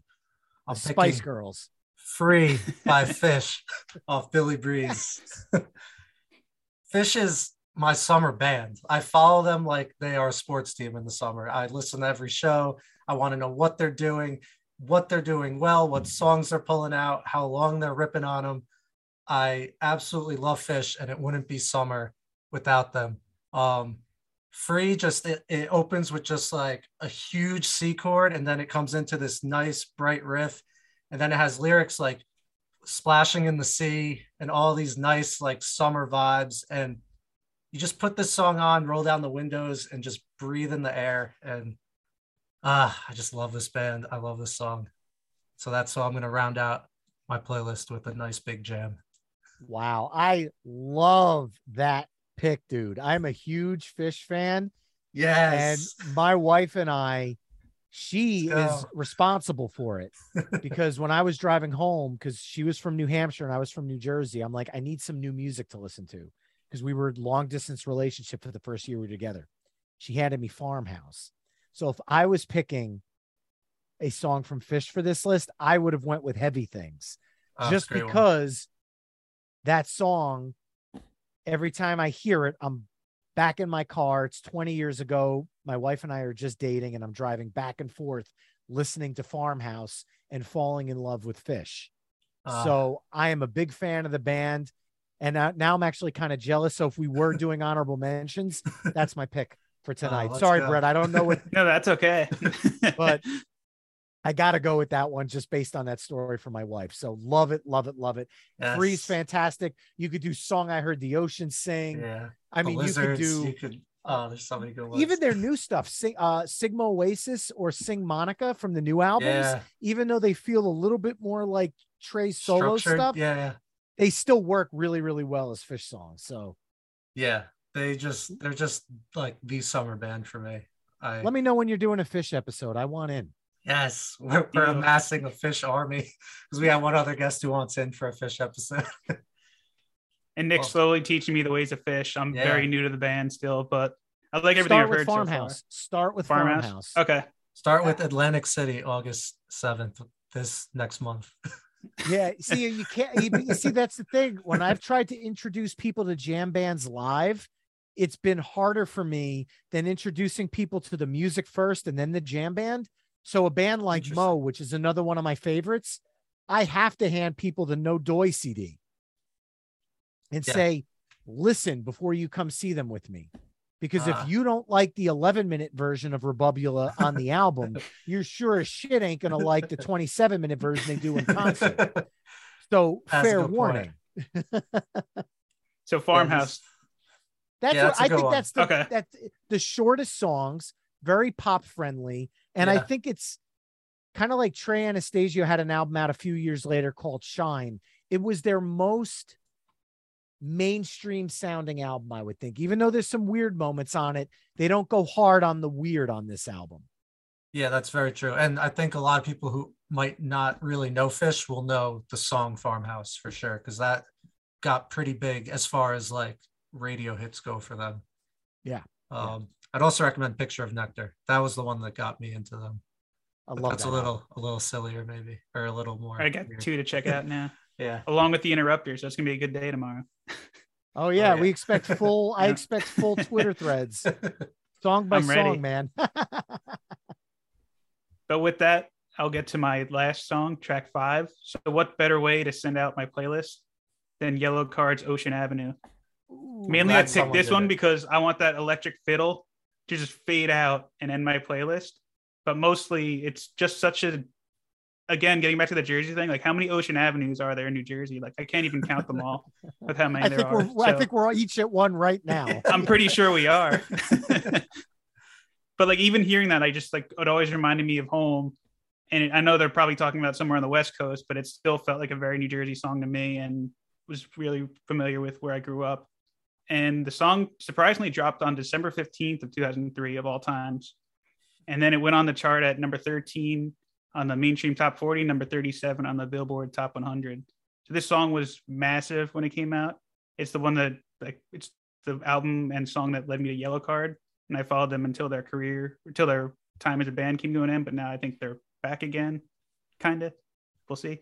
But Yellowcard, Ocean Avenue, set closer, playlist closer. This is the song for me for the summer. I love that pick, man. That's another great one. That is fantastic. Had I not gone with the interrupters for the new song, I was going to have something pop punk or ska in that spot. That would have easily been a contender. And that I also think the acoustic version on the Ocean Avenue Revisited album they put out That's a great acoustic album. is a beautiful version as well because you really hear the melody. And that song, the melody shines. That's why it was such a big hit. It was a pop song with this punk underlay. But then when you listen to the acoustic version, you hear the pop element of the song come out and those gorgeous harmonies. The, the, the violin is so perfect. I love the fact that they incorporate a violin into punk, pop punk, whatever you oh, want to so call it it works so well. And Colburn and Company has been blessed to be able to play with a violin player for the last six years. And believe it or not, I don't know why the hell we haven't put Ocean Avenue in. Ma- Probably because I can't hit the high notes of the chorus, but And those just drums are pretty nasty too on the song. oh yeah, they're great. Yeah, it's, I still don't know how he plays that fast. I definitely checked that song out too. And then I thought, like, is there because it's not even necessarily my favorite on the album. But then when I was looking at the rest of the album, as far as a summer song goes, like that's it. That's Yeah. like way away, breathing, great songs. But if you're picking a summer song, it's got to be Ocean Avenue. Yeah. Only one is a fantastic song, but it doesn't remind me of summer. It almost reminds me of winter. That one. Yeah. That- I don't know That's why. definitely a winter song. yeah. Yeah, we uh we had our friends walk down the aisle at our wedding to a strings version of Only One. And then I saw someone mention the other day it's it's actually more of a heartbreak song, but there weren't lyrics, so I'm standing by it. and they also do a fantastic cover of Michelle Branch's Everything from one of those Pop Goes Punk albums. So if you haven't heard that one, that's another one to definitely pull out and look up. Great use of violin on that one too. Perfect. Yeah. Yeah. Yeah. All right, well, Brian, we know you gotta you gotta go. Um, but we wanted to thank you so much for coming on. This has been awesome. You're welcome back anytime. If you ever want to just talk music or whatever, there's a new album you're psyched about. Come on and chat about it. We'd Oh hell yeah, guys! You have no trust me. This has been an absolute blast. I love talking music with people, especially the fact that we're neighbors here in Jersey. I think it's amazing. Had a great time. Anytime you guys want, let me know. Hell, maybe after In the Wild comes out for the Interrupters, we could talk about that if you guys like it. I know you're gonna like it, but I don't want to set the bar too high. So they're all right. They're all right. I think we can start planning that one. I feel like we're gonna like them. plant the seed there. Yeah. Uh, but I, I thank you guys so much for having me on and sincerely appreciate the conversation we had tonight. So thank you guys very much. Thank, you, Brian. you. Next time we have you on, we'll have you sell us on why people should still be buying CDs as well. We didn't get to get to that tonight, Oh God, that's a whole other topic. We could do a whole episode on that right there and then alone. which I'm fascinated to hear your answer for. So definitely next time. Okay, you got it. It's a date. Yeah. It's a deal. I should say it's a deal. Yeah. My wife would kill me. I'm not allowed to date other podcasters right now. Mine would too. So. Uh, thank you so much, Brian. This has been awesome. Thanks, Brian. We'll- We'll talk to you Thank- soon. Good luck Sounds with good, uh, man. Take everything care. you got going on. Thank you guys. Thank you. And same to you. And we are back. Thank you to Brian. That was awesome. A lot of Go fun. like and subscribe play, to Playlist Wars Yeah. ASAP. yeah, great podcast. Really been enjoying it. Um, yeah, he's the man, dude. When he was uh dropping like knowledge bombs on his songs, I'm like, oh, I better start Wikipedia and things. He doesn't mess around. He knows his stuff. no, like, oh, you guys are both doing Billboard results. I think I got like one. That's why after listening to his episodes, I'm like, I have to be really, really prepared for this playlist. So Yeah, you were ready. I basically did exactly what I talked to him about that wouldn't work. I'm just like, I like these songs because they're good. yeah, but then Yeah. he got into why that does work though, because sometimes the personal story wins Yeah. the votes. yeah, they have a good like back and forth with him and Gomez, like two different sides of the music fan. Yeah, that was fun. Um, I We'll believe be back on. Yeah, yeah, and hopefully we can uh, go on theirs because that would be pretty cool. I liked his idea for teams. Me and you could tag team too. like Blink Draft. Blink, blinker tool, Brian. Blinker tool. Yeah. That'd be awesome. Um, you had a, a topic you wanted to bring to the table. I did because I was curious if this was just me or if anyone else ever has this thought. But for giving two weeks' notice to a job, is there a certain song that you go to automatically? And is there a certain scale for what songs should be played for giving notice, depending on um, experience at said job? You hate the job that you're leaving, you might play different songs than if you're going to miss the job you're leaving. Exactly. well, I think thoughts exactly. there's one really obvious answer that just has to be the top one. I, I hope you have it because I know I have it. I'll let you go first. I mean, two weeks by all that remains. Know wow. I know do know it. I do know it, but I can't believe I didn't think of that one. I'm more mad at myself right now than I am. That's the. Oh man, that's the perfect one. I can see it as you turn to stone, still clear as I hear you say, "Don't leave, don't give up on me." Two weeks and you ran away. oh man, I should have played that one. That's the yeah. Another fun one is if you don't like the job, George Michael's Freedom. Or is it Rage that has a song where they just scream freedom for a while? It is. That's the last track on uh, the self-titled. Yeah, I do that one too. How's the is that the same song? is it George Michael's cover? I know how these heavy bands like to cover cover George Michael's. No, that's a that's a Rage original. Freedom. Oh yeah, I know this. Uh, Song. Limp Bizkit did cover George Michael though. They Yeah. covered B. You gotta have freedom. uh, I could just picture this playing as you like strut out the door. Freedom. Yeah, Get like a choir to follow you out. that's a great one. Um, another one I had was um, uh, "Man Overboard" by Blink. So sorry, it's over. That's a great one too. You made a great point though that a lot of these can cross over with breakup songs. Yeah, it's true. You know, you because you might miss your job, or you might be like, "Fuck you, I'm out of here." You might play like Vitamin C's graduation if you're As really, we really gonna miss your job. uh, me go on. Um, what what other you have others? I had where's my little playlist here? Uh, all right, I'll say another while you look that up. Um, this is for after your two weeks are up. Why don't you get a job by the Offspring? That is a good one. Those are my job songs. Goodbye to you, Michelle Branch. Ah. It sounds like you're gonna miss this job, Brett. I'll that- answer that someday in the future. You know how to in- incre- increment? Is that a word? yes. Yeah. Last day is next Thursday, which is how Ah. this topic came up. I'm starting a new job. Go on, we remember. You could play second sucks for your new job they're not your first choice.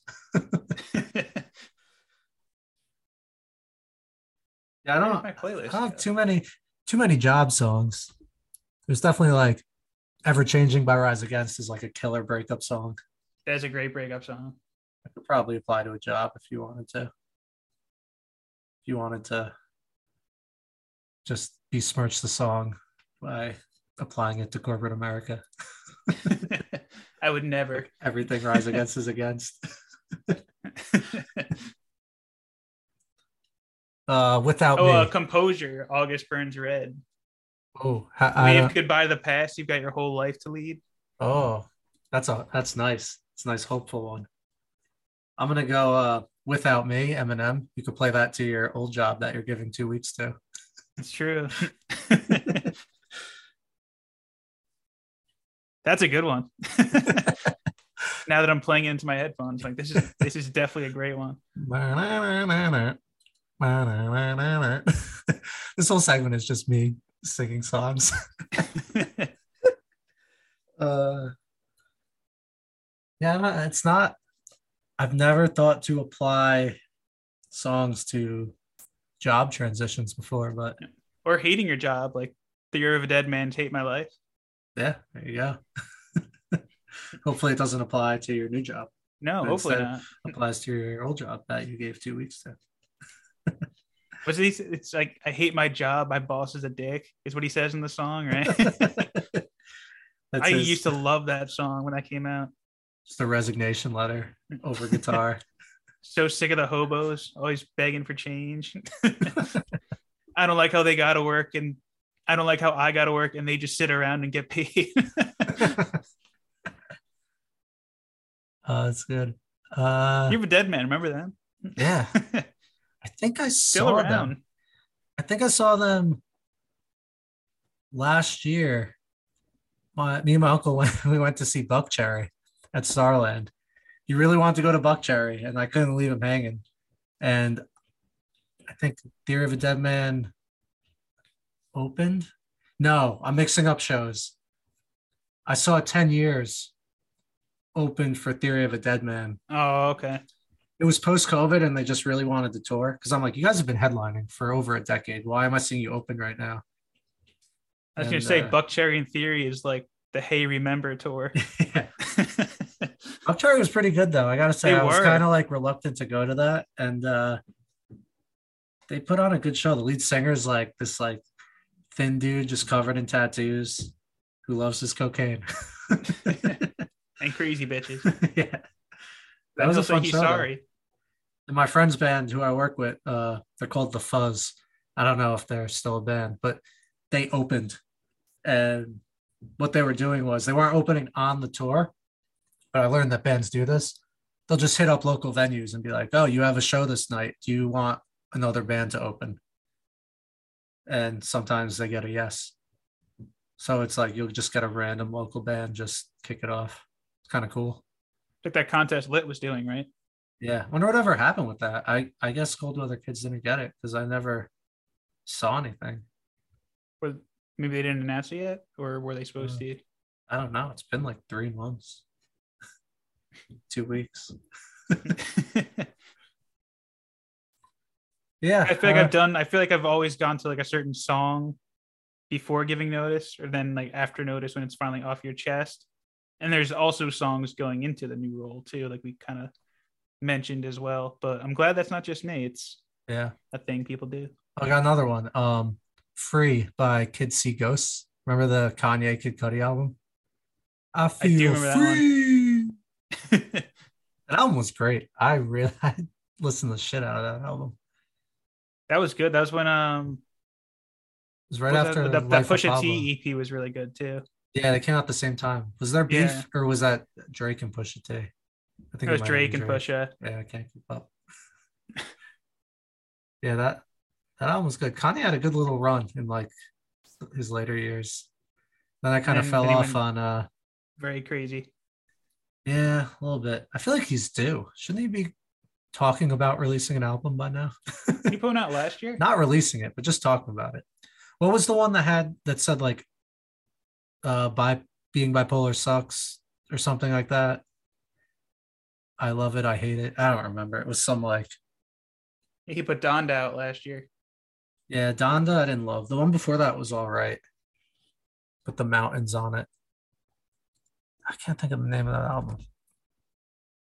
But his Spotify picture is just a black oh circle. yay!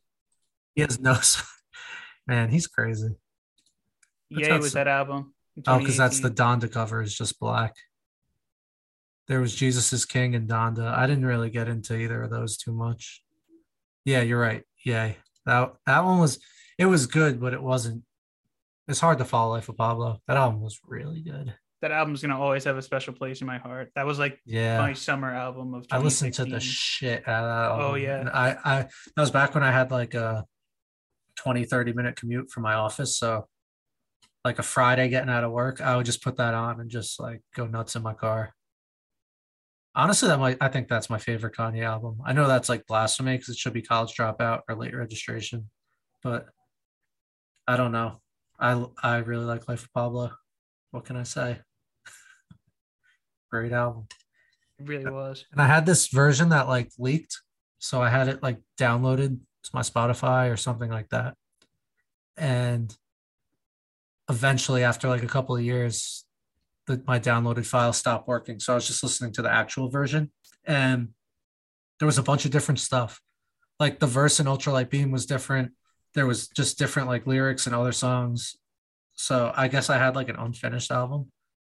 I think he was also like constantly editing it too and like re-uploading it. Because I remember Oh yeah, I'm a fix. what was the song he did with uh Said I'm a fix wolves as soon as he released it. well, yeah, that was it. Yep. Yeah, and ultralight beam. There's a, uh, I think famous. He had a line like, "Go to school to be a real estate agent," but like the version I had said something else. And then he added Saint Pablo, right? Because didn't it end with Fade originally? Yeah. Oh, that song is such a banger. Your love is fade. I feel it. Man, I'm gonna I gotta put that on this weekend. what a great album. It's a shame he's like Crazy. I don't know.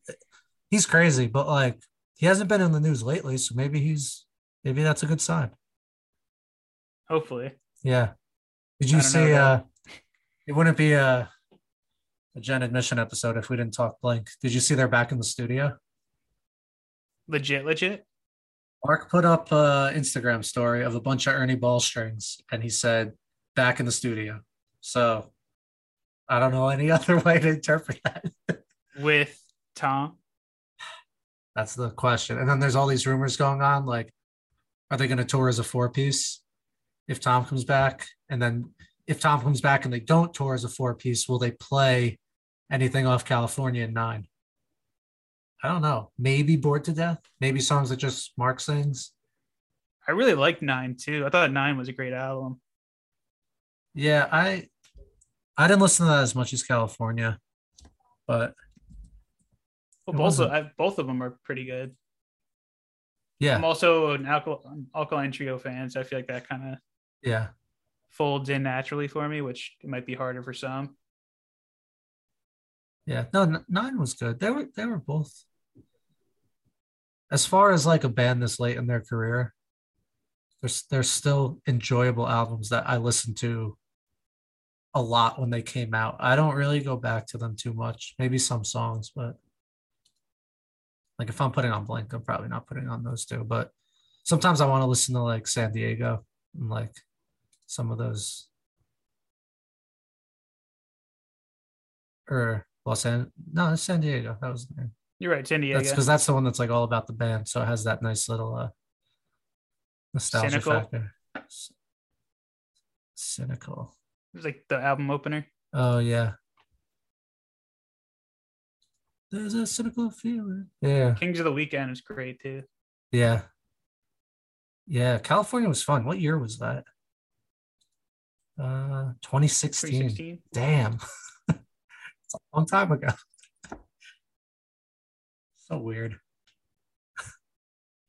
I That was the same summer Uh, as Life of Pablo. So we're just pretty much doing a summer 2016 little, little 2016 segment right now. What other 2016 albums were there? Pup was that summer too. Uh, As if this tour doesn't kill you. uh, that's solid. Those are three. Weezer, White. Album. Oh, that was when we saw them. Yep. Yeah. And coloring book, since we were just talking about Chance. But his verse on Ultralight Beam is still like probably my favorite thing from him. Oh, it's so good that verse. Yeah. And it's so cool, like from Kanye, like I'm gonna have the first song on my album not even have me rap on it. Like I don't know. I just feel like that's like a big baller move. The bold move. Yeah. Oh, Bad Vibrations. Day to Remember was 2016 too. Ooh. Man, that album rocked. Seeing them soon. So wait, you're coming to that? That'll be at. Yeah. Okay. And you're not coming to Rise Against. Correct. And you are totally coming to Phish. Confirmed. I wish. I'm gonna be No. like full on hooked by like August 6th, probably at this rate. Uh, I'm gonna have so much fun just sending you so much stuff. I just played it all day when I was at work, and it just made the day that much better. Yeah. Yeah, my car is like I basically pay for Sirius XM just to have Phish Radio because they just always play shows. Summer tour picks back up tomorrow, actually. They're uh where do they kick off? Um, let's see. The Wharf Amphitheater. Where's that? Oh no, no, that's where the whole tour started. Tomorrow, 714. Xfinity Center. That sounds that sounds like Massachusetts. Mansfield. Oh, I think people call that the man, unless I'm just like combining venues. Sounds about right. But yeah, they have an app.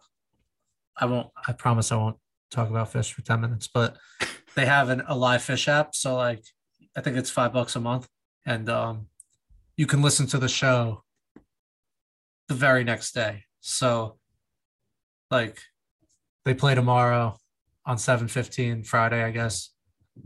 I get to listen and then like you go on the boards and you talk about it. What songs did they kill it on? Like just a good time. That's They're awesome. Was that what was that what Brian was talking about too, where he like has people over to like watch the shows, or is that something different? So every show they do, they they live stream professionally. So you can you can buy the show for like I don't know 15 20 bucks maybe. and and you could watch it. So you could uh like I've done it where I've gone to like my uncle's house and we've had some friends over who are also fans and we just like drink beers, barbecue, and then like project the show onto like a shed. That sounds like an awesome night. I want to do that. Yeah. It's it's like almost as good as a show. almost better because there's no bathroom lines and you don't have to pay for beers. yeah, it's a good time, especially like New Year's when I can't make it. Like I've done some runs where I've gone to like the whole thing, like all four days, but that's a that's hard. that's hard to do. That's a lot. Four in a row is a lot now. Yeah. Two in a row is a lot now for me. I feel like. yeah. It's just like, I don't know. When you come to a show, you'll kind of understand just the addictiveness of it. You see people who like follow them not only to that weekend, but all the weekends. And then you're like, oh Like man, I'm missing out. yeah. Yeah, I can't wait to get you to show. That'll be a fun episode. We could do a little uh, live recording from the show That'd be fun. during halftime because they do a set, set break, set, and then like two encores usually. So kind of like Tool. Yeah, pretty much. I don't know if Tool does the set break in the middle though. I don't remember. I think they remember they had the countdown. I was not uh in my right head last That's time true. Yes. First time, maybe. Yeah. Oh man, I hope they tour again. They could just tour Fear Inoculum again and I'll go. I wonder I if they'll put Fear out new Inoculum. music. We had to wait like 13 years for this one, so who knows? Yeah. Yeah. Worth it though. Oh yeah. Oh yeah. Yeah. I'm taking it easy for the fall and then maybe winter pick it back up a little. So I'm thinking too. Yeah. We have Gaslight in the fall and we got to talk about Messengers because maybe we could just pick another date, try and sell the tickets, but that's like a lot of work. Oh no, you can't go. I mean, uh, we were invited to a wedding that day, but it's like Nicole's work friend who she doesn't work with anymore. So I don't feel like that's a wedding that we have to go to. Because Parko's coming to that one too. Uh, all right, I'll just go. I don't want to be an asshole anymore. I'll be having a horrible time without you guys. uh, I'll make it. I'll figure it out. But yeah, um, next week we got Camp Trash interview. Get ready. New Listen to the album. Uh, was it Long Way the Slow Way? I think that's the That's name right. album. I Yeah. know if that what's on the cover is a real place or if they just like slap like the album name on there. And I feel like it's in Florida. gotta be. That right? the album cover has to be in Florida. Right? That's going to be one of our questions. So we'll find out next week. Never going back. Um, yeah, New Senses Fail. Camp Trash. Yeah, And then we'll preview your Elton John show that you have Yeah. coming up, right? Yeah, I'm seeing Elton John in two weeks, so we'll do a little Elton John talk next week. I uh I cheated and made a playlist of his set list. So We've all done that occasionally. yeah, it depends on the band. Elton John has a lot of stuff and like it's like a family trip. Not that I don't like Elton John, but it's we have like all my aunts and uncles and cousins going. It's gonna be a whole thing. So I'm like, I'm just gonna cheat so I know the deep cuts. But I haven't listened to it. I made the playlist and never listened to it. So that'll be uh, some homework for this week.